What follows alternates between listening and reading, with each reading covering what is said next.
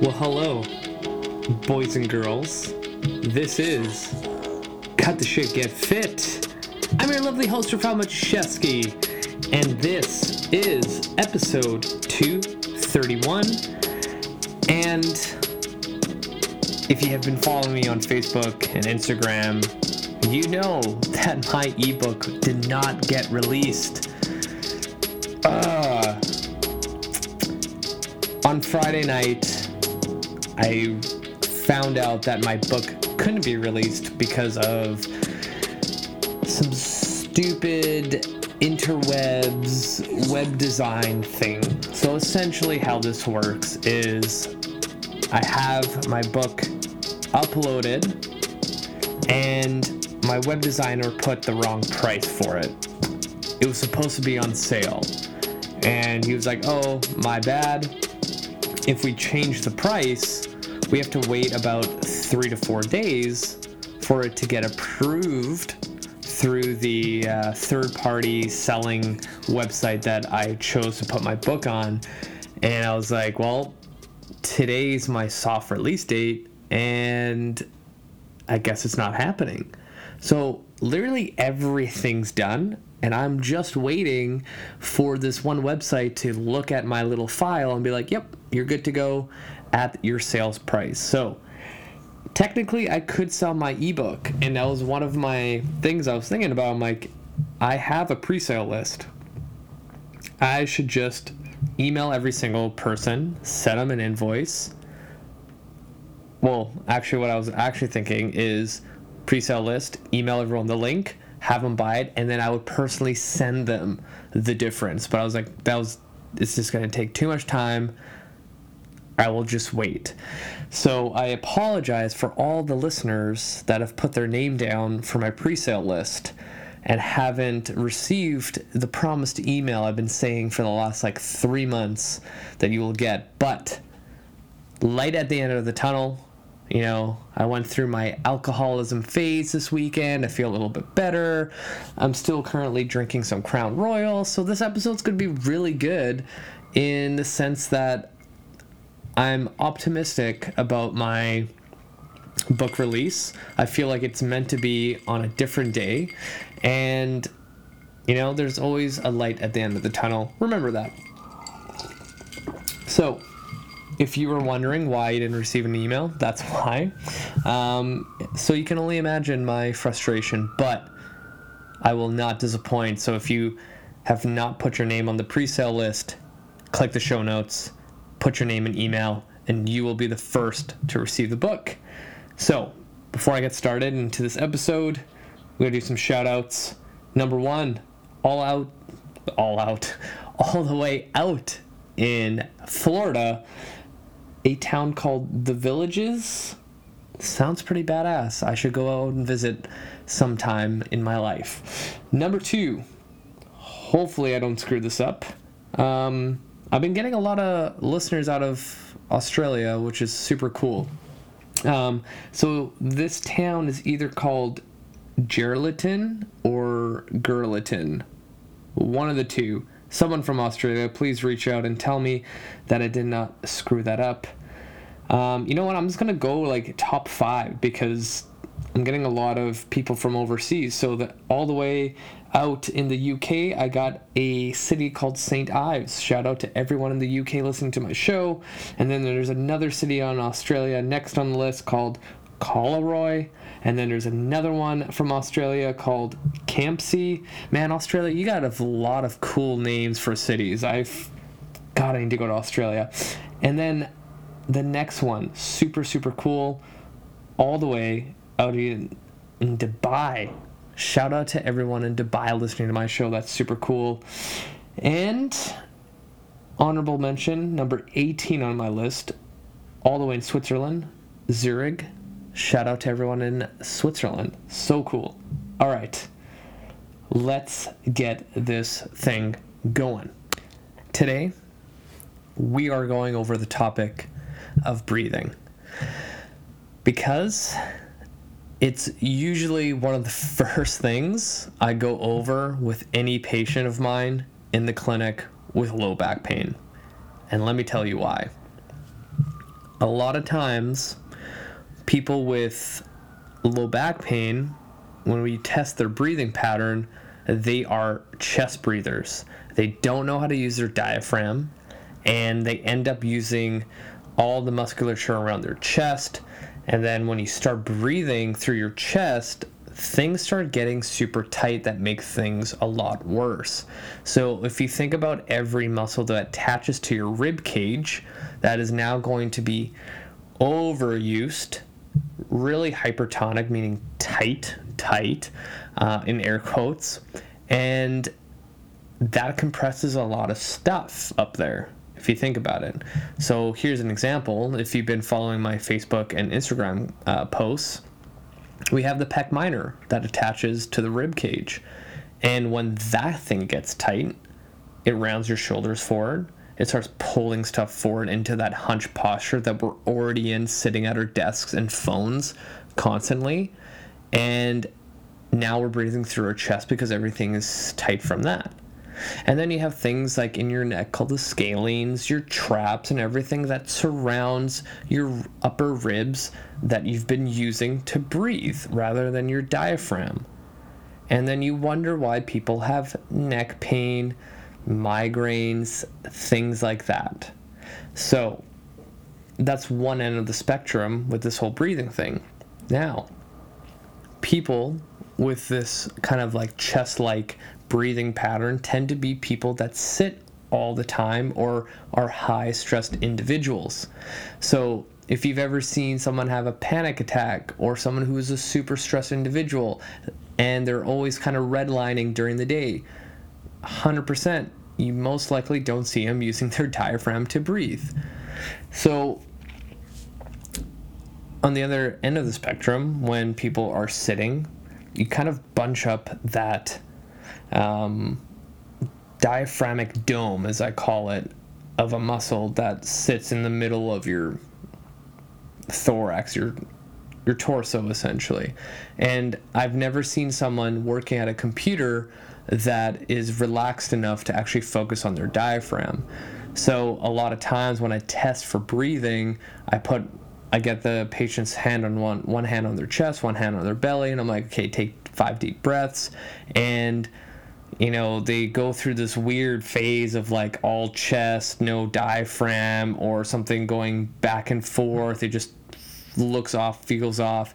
And then I ask them, okay, for the next couple, I only want your bottom hand where your belly is to move. And then they have to like really think about it like they've never used their diaphragm. And for all those who don't know, like your diaphragm is a muscle just like anything else. If you don't use it, it goes into atrophy, meaning it's going to get weaker it's to stop functioning the way it can be. You know, a lot of my listeners know that, you know, dysfunctional patterns or dysfunctional movement causes injury.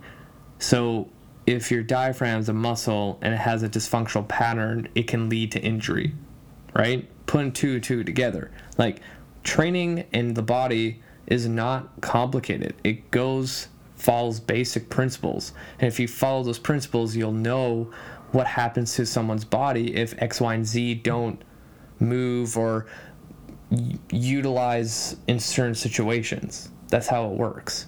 So now this diaphragm that's not, that's not moving, you're sitting in that posture constantly, your hip flexors and specifically your like psoas major, where it kind of inserts itself around I think it's like T10, T11 of your vertebrae, and that's where you know your diaphragm kind of sits. And then there's a lot of like ligaments and tendons and connective tissue that kind of overlap that diaphragm and um, hip flexor. So now all that tension is getting super tight in there. That's also preventing that diaphragm to go. And now that hip flexor from that diaphragmic region going down to your hip is also tight. People that sit and have horrible breathing patterns also have chronic tightness in their hips, and now their low back is getting tight. Like, fuck, everything in the body is super connected if you haven't realized already. And now let's throw in the mix of everyday life when people are stressed from work. They come home, they're stressed with their families, their kids, they're picking shit up off the floor, and then they go and do something like unload the dishwasher with forward flexion of their spine because their hips are so fucking tight that they don't know how to hinge and they haven't exercised since college. And then they go reach down for a fork and now they have this sharp shooting pain running through their spine and they're on the floor and they can barely breathe because they've their spine is buckled on them and they're at this position where like where did I go wrong? This person this situation is what we see in the clinic so so much and the first thing we do is start with the basics breathing. It's all connected. If you think about it, we start with the breath and we end with the breath for every single exercise and in life.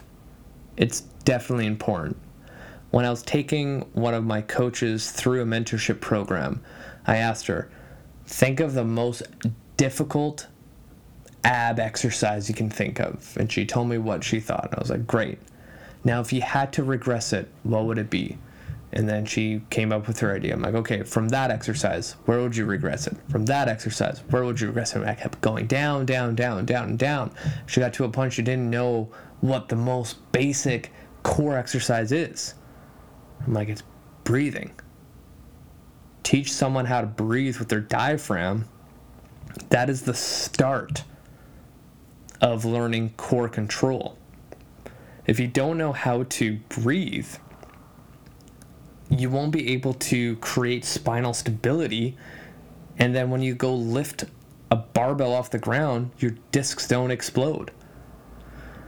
If you look at the best powerlifters in the world, it they almost look like they have these giant guts, but they're shredded to bits. They have a lot of muscle mass on them they've trained their diaphragm so much to add spinal stability that when they go deadlift 600 to 1,000 pounds off the ground, their discs don't shoot through their low backs onto the gym floor. So that is kind of like the extreme example of how strong a diaphragm can be. And then if you look at the most simplest form from the rehab standpoint, it adds a lot of value. A lot of times when I get people breathing in the clinic, they're like, holy crap, my back feels better. And there's certain different positions where you can test your breathing to challenge it. And the first thing I do is, you know, actually today, funny enough, I put a video up in the Sphinx position. So if you think, if you're lying on your belly, you go onto your elbows and forearms like the Sphinx, and then you focus on breathing your lower belly into the ground to elevate you. And that kind of feedback gives you enough information of where your diaphragmatic breath should go. And this is one, like putting your spine into extension. Not a lot of people out there, especially general population, don't put their spine into extension enough. And this will relieve a lot of pressure pressure on the discs that have been irritated from so much repetitive forward flexion, aka picking that fork out of the uh, dishwasher with a rounded back and not in a hinge position. And then putting yourself into like a child's pose where those hips are in such a high amount of hip flexion that it forces you to breathe through that belly. And then I'll get people on lying on their side and trying to breathe into the one hand on top of their side to get one you know side train compared to the other and then flip them over to the other side and do the same thing. And sometimes you'll find that one side can expand really really well and the other side can't. And now we got another dysfunction and asymmetry in breathing. There can be asymmetries in your diaphragm no doubt about it. So this is a way to kind of train it. And when i introduce breathing to clients i just put it in a warm up you know? Like they don't think anything of it. It's the first exercise they do, and they're like, oh, this actually feels better. It's therapeutic. You know, I tell patients all the time the best time to do this is those nights where you're restless and you can't fall asleep because all everyone's fucking stressed out of their minds. And when they go to bed, they try to sleep and they're tossing and turning and they end up just going on their phone. I'm like, lie on your bed, one belly on, one hand on your belly, one hand on your chest, 20 deep breaths your nervous system will actually shut down a little bit to relax and you'll end up falling asleep. Who would have thought?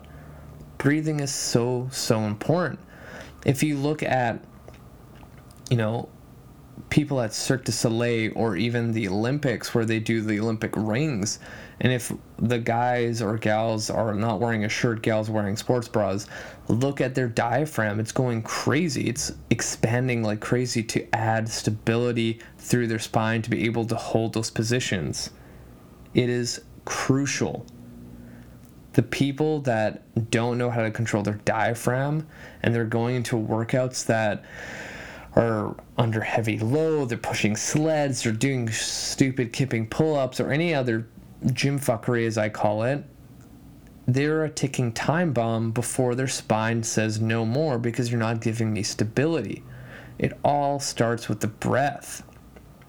If you look at toddlers without a shirt on, they almost look like they have pot bellies because they have a well developed diaphragm breathing. And I don't know at what age do we stop breathing our diaphragm because eventually we don't have those pot bellies anymore.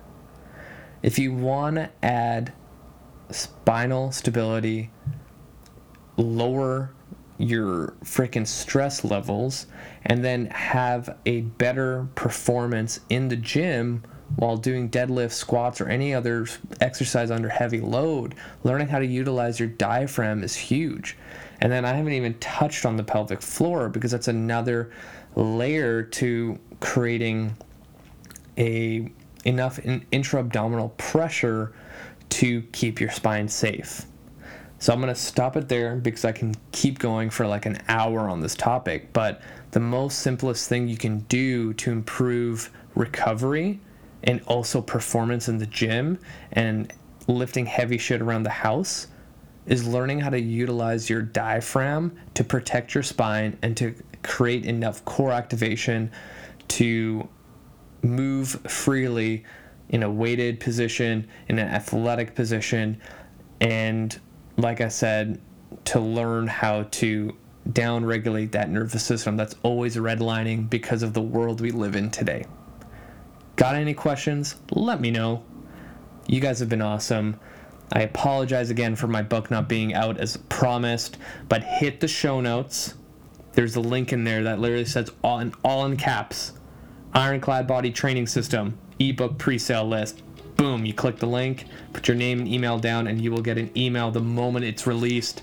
So honestly, it'd be kind of cool for all the pre-sale people that I already have on my list, and any of you listening right now that want to get on there, you will get an email before everyone else. Still, I'm still gonna give that promise to you with a discount. It's going to be amazing even if you get one or two things out of this book, I will be happy. I actually leave my personal email at the end of the book to help you through anything else you need. If you have any questions, thoughts, concerns, it's in there. Thank you, thank you, thank you so much for supporting this show. You guys mean so much to me. I love you guys. Have a an amazing Sunday evening or wherever time zone you're in. Just have an awesome day. You guys rock crush this week. You guys are fucking awesome.